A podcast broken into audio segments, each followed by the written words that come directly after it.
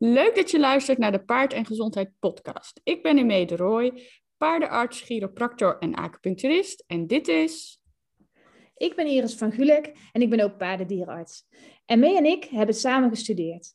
En nu is onze missie om de gezondheidskennis van paardeneigenaren te vergroten en op die manier de gezondheid en het welzijn van paarden te verbeteren. En dat doen we graag in deze podcast.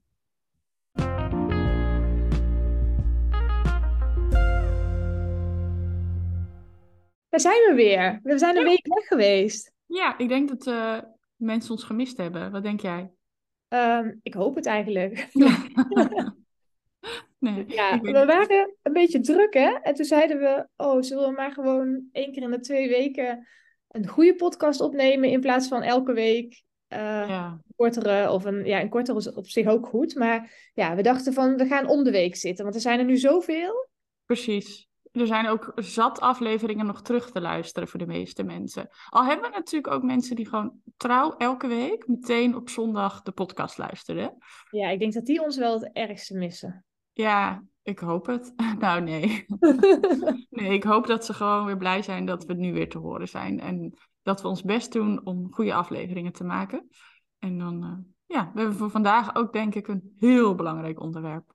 Ja, zeker. We gaan het hebben over uh, hoefvervangenheid. En daar hebben we het natuurlijk al meerdere keren over gehad. Maar we gaan het nu hebben over dat je paard weer opnieuw hoefbevangen wordt. Terwijl je denkt dat je er al alles aan doet eigenlijk. Ja, precies. Ja, want dat horen we natuurlijk heel vaak. En zeker in deze tijd van het jaar. Uh, ik moet natuurlijk even dan weer zeggen welke tijd van het jaar het is. Het is nu mei. het is het voorjaar. Uh, er staan best weer wat paarden op de wei. Ja. En daarmee gaat het vaak dan natuurlijk ook weer mis. Uh, maar ja, daar gaan we het dus nu over hebben. Ja, en um, we hadden het, zeiden net al, hoefbevangenheid hebben we het al over gehad. Ja. Um, en voor de mensen die die afleveringen niet geluisterd hebben, luister aflevering 10 en aflevering 63 even terug. Want ja. dan weet je alles, zeg maar. Nu stippen we dingen kort aan. Maar als je die eerst even luistert en daarna deze, dan ben je echt helemaal op de hoogte. Ja, inderdaad. Ja, want we zullen het inderdaad even kort uh, samenvatten. Uh, nou, hoefbevangenheid, dat is een ontsteking van de lamellen tussen de hoefwand en het hoefbeen. En het hoefbeen, uh, dat zie je niet aan de buitenkant. Hè? Dat zit binnen in de hoef en dat zit dus aan de hoef vast ja, door de lamellen. Die zitten eigenlijk als een soortje vingers zo uh, door elkaar heen. En ik ben het wederom aan het voordoen. niemand die het kan zien. Maar goed, het zeggen? nee, maar ik hoop dat mensen zich het dan voor kunnen stellen. Dat dat, dat dan zo als vingers zo door elkaar heen zit. Uh, of aan elkaar zo verstrengeld. Nou, ik lul me er alleen maar verder in vast, maar goed. Uh, nou, dat weefsel, dat kan dus ontsteken en dat is dus hoefbevangenheid. En het wordt ook wel laminitis uh, genoemd. Als je het in het Engels gaat opzoeken, dan is het laminitis. Ja, en ehm, er zijn verschillende oorzaken van hoefbevangenheid, maar meestal wordt het veroorzaakt door een onderliggend probleem, zoals PPID um, of insulinedysregulatie. Ja. En daardoor worden die paarden dus ook extra gevoelig voor suikers. Ja. En worden ze ook sneller uh, hoefbevangen. Dus het is heel belangrijk om de onderliggende oorzaken uh, te achterhalen. Ja. Um, hoefbevangenheid kan ook door andere dingen ontstaan. Het kan bijvoorbeeld ook ontstaan als je merrie aan de nageboorte staat. En dat te lang duurt. En dat die gifstoffen uit de baarmoeder in het bloed komen. Ze krijgen dan sepsis bloedvergiftiging. En van daaruit krijg je ook uh, ernstige hoefvervangenheid. Dus uh, ja, er zijn meerdere oorzaken. Maar daar kunnen ze ook terugluisteren in de andere podcast. Ja, precies. Want als we die nu weer allemaal gaan opnoemen, dat, uh, dan gaan we de podcast herhalen. Dat moeten we niet doen. maar ja, wat we dus aan het begin al zeiden, vaak komt hoefbevangenheid terug. En dat is natuurlijk heel erg frustrerend als paardeneigenaar. maar hoe ga je dat dan tegen? Dus nou, daar gaan we je bij proberen te helpen. Um, wat we eerder al zeiden, het is heel belangrijk om echt de oorzaak te achterhalen. Dus niet um, als je paard hoefbevangenheid of, of hoefbevangen is, um, het dan daarbij laten. Je moet echt proberen de oorzaak te achterhalen, want dan kun je die oorzaak proberen te voorkomen. En dan kun je het ook eerder herkennen als het weer misgaat. Ja, dat is, uh, dat is het allerbelangrijkste. Want hoe vaker het misgaat, dat is ook nog even slim om te zeggen, hoe ernstiger het wordt in die hoef. Dus hoe meer dat hoefbeen Siri praat ook even Siri mee. ging even meepraten. Was dat misschien AI die ons gaat helpen met de inhoud of Dat zo? uitleggen, ja. Maar hoe ernstiger dus het hoefbeen kan gaan kantelen, ehm, Ja. totdat het uiteindelijk einde verhaal wordt. Dus dat is ook de reden dat je wil voorkomen dat hij steeds weer een aanval krijgt, hoe klein die aanval ook is. Ja. Ja, de oorzaak achterhalen. Nou, als het bijvoorbeeld door overbelasting komt of doordat de merrie eh, aan de nageboorte heeft gestaan, dan weet je ja, makkelijk waar het door komt en dan kun je dat ook oplossen. Ja. Eh, maar als het de, als de oorzaak endocrinologisch is, en daarmee bedoelen we dus dat het bijvoorbeeld insulinedysregulatie is, ehm, of dat het door PPID komt, dan is het heel belangrijk om dat met bloedonderzoek uit te gaan zoeken. En ehm, eh, dat wordt vaak niet gedaan. Tenminste, ik zie regelmatig nog hoeven paarden waar verder alleen maar pijnstiller aan gegeven is en niet de oorzaak achterhaalt. Dus dat is wel heel belangrijk. Ja, precies. Want ja, dat, is 90% van de gevallen, hè, of ongeveer 90%, ehm, eh, heeft dus PPD of insulinedysregulatie als eh, onderliggende oorzaak. Eh, ja, en een algemeen bloedonderzoek, want dat wordt dan natuurlijk soms wel eens eh, gevraagd hè, door eigenaren. Dan willen ze graag gewoon een algemeen bloedonderzoek om te checken of er iets is. En daaruit ga je de ehm, oorzaak niet krijgen. Ehm, het is belangrijk om dus specifiek op bepaalde dingen te gaan zoeken. Nou, we hebben het eerder over PPD gehad in aflevering 22 en 65. En dan hebben we het over het meten van ACTH. Dus dat is bepaald iets wat je dus in het bloed kunt meten. Ehm, maar wat je dan dus wel eens hebt, is dat je dan zo'n uitslag hebt waar je ja, net niet, dat is een beetje zo'n grensuitslag. Dus dan kun je niet met heel erg harde zekerheid zeggen van, oh, dit paard heeft PPD of niet. Uh, en dan kun je dus verder gaan testen. En dat is heel belangrijk om dat dan dus te doen. En dat is met een TRH-stimulatietest. Maar dat leggen we ook uit. Ik meen in aflevering 65 noemen we die uh, test. Ja, iedereen die dit luistert, die denkt nu, oh, ik moet echt heel veel afleveringen gaan luisteren. Klopt. Ja. Wat heel goed is, want ik denk ook dat als je paard dit heeft, hoefbevangen is, dat je er inderdaad alles aan moet doen, zodat je precies weet uh, ja, wat er gaande is eigenlijk. Ja. Um, en je kunt ook de insulinegevoeligheid testen. Dus of die insulinedysregulatie heeft. Um, dat wordt ook nog veel te weinig gedaan. En er zijn twee soorten testen daarvoor. Je kunt het testen op het gewone bloed, dus dat je je paard gewoon bloed prikt en dat de dierenarts dan insuline test. Het nadeel is dat er heel veel vals negatieven zijn. Dus dan komt eruit, hij heeft geen insulinedysregulatie, want zijn insuline is gewoon normaal. Um, maar dan heeft hij het wel. En ja. dan, als je dat niet weet, dan denk je, oh, hij heeft het niet. Dus ik hoef daar op dat deel van het management niet te letten. Um, en er is dan ook een, een suikertest. Wat we dan doen is dat we die paarden um, glucosesiroop geven. En dan na een uur bloed opnemen, uh, afnemen. En dan gaan we daar ook dus de glucose en de insuline op testen. En die is veel uh, beter, die test. Dus dan kun je op die manier wel echt vaststellen of die wel of geen insulinedysregulatie heeft. Um, ik heb er hier eentje staan. Ja, die ben je. As we speak aan het uh, testen. Ja. nee, nee, dat was een, uh, dat is een glucose-opnametest. Oh, oké. Okay. Uh, voor de, voor oh, je bedoelt Thor. Ja. ja, ik bedoel Thor inderdaad. Die heeft echt mega insulinedysregulatie. Uh, jammer genoeg.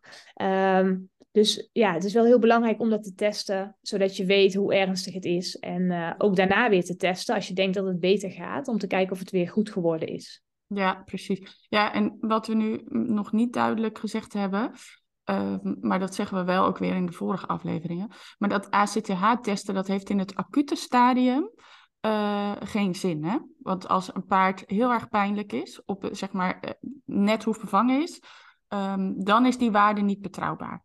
Dus nee. dat is wel even belangrijk om nog uh, te melden. Maar ook dat vertellen we in de vorige afleveringen. Maar dat is heel, heel belangrijk wat je zegt, inderdaad. Dat um, alleen maar gewoon op insuline testen in gewoon bloed, daar heb ik zoveel vals negatieve uh, uitslagen van gezien. nou, wat je dan, um, ja, als het dan dus blijkt dat er gevoeligheid voor insuline afwijkend is, um, dan zijn er dus twee opties. Ja, het kan dat je paard uh, insulinedysregulatie heeft. Um, het, ook wel het equine metabol syndroom genoemd. En vroeger noemden we dat insulineresistentie. Um, dus allemaal verschillende termen, erg ingewikkeld. Maar um, je moet je voorstellen dat er iets mis is in het regelmechanisme. En dat het dus misgaat met de insulineregulatie. Uh, en dat de lichaamcellen niet goed reageren op het seintje van de insuline om glucose op te nemen. Ja. Um, en daardoor krijg je dus hele hoge insulineconcentraties in het bloed, um, waar die paarden dus weer uiteindelijk hoe vervangen van kunnen worden. Ja, precies. Je krijgt dan ook zo van die pieken. Ja. Dus uh, ja, en het kan dus ook zijn, wat we eerder al noemden, dat er dan toch sprake is van PPD die dan nog niet uh, opgemerkt is. Ja, dat... en uh, dan moet je die weer inderdaad testen. Ja. Dus door de insulineafwijking kunnen, kunnen dus ook weer twee onderliggende oorzaken zijn de ja. insulinedysregulatie of de PPID. Ja, precies. Nou, we hebben het nu alleen maar over testen, testen, testen. Maar ja, ja maar het is gewoon echt heel belangrijk. Want wat we al zeiden, hoe beter je de oorzaak weet, hoe beter je kan behandelen, het management erop aanpassen. En ja, hoe lager de kans is op uh, recidief. Dus dat het terugkomt. Dus we willen echt die oorzaak achterhalen. Als het dan dus blijkt dat je paardje PPD heeft, Ehm, dan luister je dus in ieder geval al onze vorige afleveringen over PPD. Eh, maar als je dan dus gaat behandelen met medicatie, en daarmee bedoel ik dan dus met pergolide, uh, dat zorgt er dan uh, deels voor dat de insulinegevoeligheid beter wordt. Dus dat je paard weer beter daarop reageert en minder gevoelig wordt voor suiker. Um, als nou blijkt dat het geen PPD is, um, dan ga je vooral het management aanpassen. En dat doe je trouwens bij PPD ook. Uh, maar dat is dan dus heel belangrijk om het management aan te passen. En zeg de hoofdlijnen daarvan, die zullen we zo nog wel even uh, iets uitgebreider noemen. Maar ja, laag suiker voeren, uh, de beweging aanpassen en afvallen. Ja, en um, je hebt natuurlijk ook paarden die staan al op de pergolide, dus die worden al behandeld voor PPID. En dan worden ze toch weer opnieuw bevangen. Um, en dat kan zeker, want paarden kunnen dus ja, ernstigere PPID krijgen. Dus dan um, gaat die ACTH ook weer omhoog in het bloed. Dus het is heel belangrijk om die paarden regelmatig te testen. Dus die ACTH-testen herhalen. Het advies is uh, om de 6 tot 12 maanden, een beetje afhankelijk van ja, de rest van de verschijnselen. Maar overleg dat uh, zeker met je eigen dierenarts. Um, en als hij weer bevangen is, ook zeker hertesten. Om te kijken of je hem weer op hogere medicatie moet zetten. Want het is vaak echt wel goed te onderdrukken met die, uh, met die pergolide. Ja. Dat is heel fijn, want dan hebben zo'n heeft zo'n paard echt een veel beter uh, leven. Ja. Uh, en wat ook belangrijk is, is om die, uh, die suikertest, dus die uh, glucosetest, uh, suiker dat je dan ingeeft, ook opnieuw te herhalen. Want wat we echt zien is um, dat als die waarde dan heel hoog is van de insuline, als je hem suiker gegeven hebt, dat ze veel meer risico hebben op um, hoefbevangenheid. Ja. Dus ja, als je dat ook test, dan weet je hoe hoog het risico is. En dan weet je ook uh, ja, wat je wel en wat je niet kan, ook met weidegang bijvoorbeeld. Ja, precies. Ja. Nou ja, en die management aanpassingen, hè, uh, ja, wat uh, bedoelen we daarmee? Kijk, in het acute stadium wil je natuurlijk het paard gewoon zo comfortabel mogelijk krijgen. Hè? Want het is echt heel pijnlijk als ze hoefbevangen zijn. Um, dus pijnstilling hoort er uiteraard bij. Um, dus ja, we zullen er verder de hele behandeling niet meer helemaal gaan noemen. Dat uh, komt met name in aflevering 10 uh, aan bod.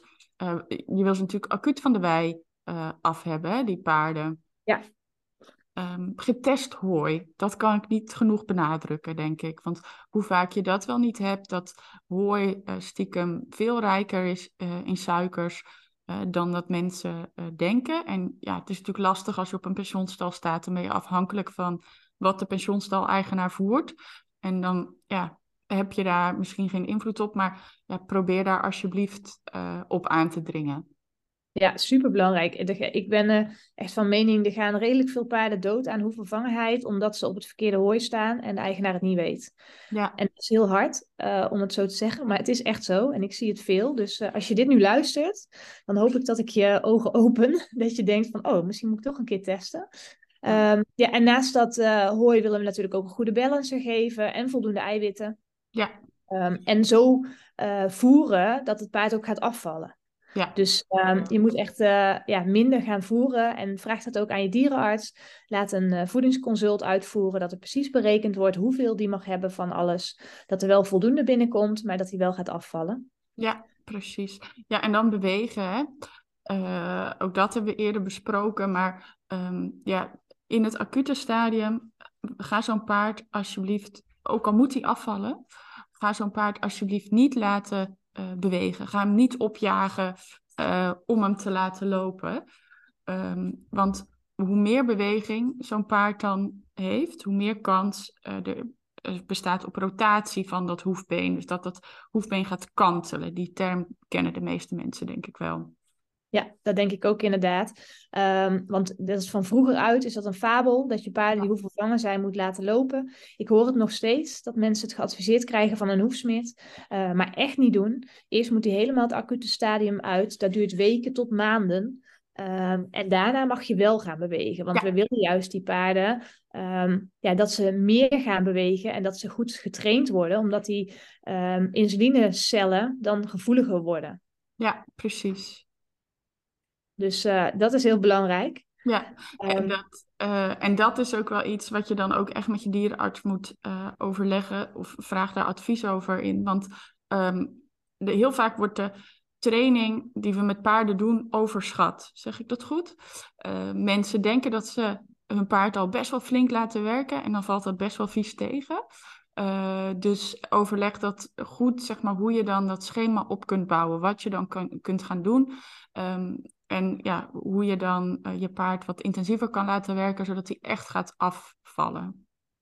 Ja, dus vaak doe je te weinig. Ja, precies. Daar komt het op neer. Ja. Samengevat, vaak doe je te weinig. Ja. Um, maar ja, die hoefvervangenheid dus. Een verschrikkelijke ziekte. Het duurt heel lang. Um, het kan ook heel lang duren voordat het weer beter gaat. Um, soms uh, duurt het ook echt maanden voordat het überhaupt weer, uh, weer wat beter gaat. En laat je dierenarts uh, je paard goed onderzoeken. Doe veel bloedonderzoeken die nodig zijn. Ook regelmatig herhalen. En um, ja, probeer het zo comfortabel mogelijk te krijgen. En het management zo goed mogelijk te hebben. En soms betekent dit alles dat het uiteindelijk leidt dat je je paard toch in moet laten slapen, omdat het niet onder controle te krijgen is. Dus we zeggen zeker niet dat het altijd allemaal op te lossen is, maar er is heel veel wel op te lossen. Ja, precies. Ja, inderdaad. En um, ja, hou de lijntjes kort met je dierenarts. Klinisch, zeg maar hoe het gaat met je paard. Uh, dat de voedingsconditie, zeg maar de body condition score, zoals we dat mooi noemen, uh, goed in de gaten wordt gehouden. En ja, het bloedonderzoek wat je net noemde. Dat is echt, die totaal aanpak is echt essentieel. Ja, ik denk uh, dat het een mooi is om mee af te sluiten. Ik uh, hoop dat iedereen er wat van op heeft gestoken. Vast wel. Hey, doei doei. Doei doei.